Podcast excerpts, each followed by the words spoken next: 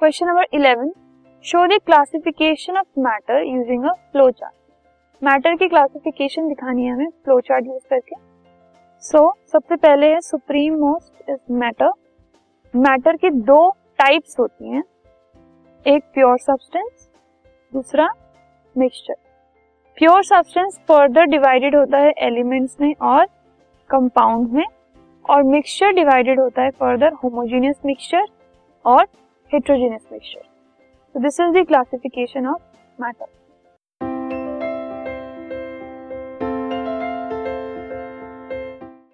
This podcast is brought to you by Hubhopper and Shiksha Abhiyan.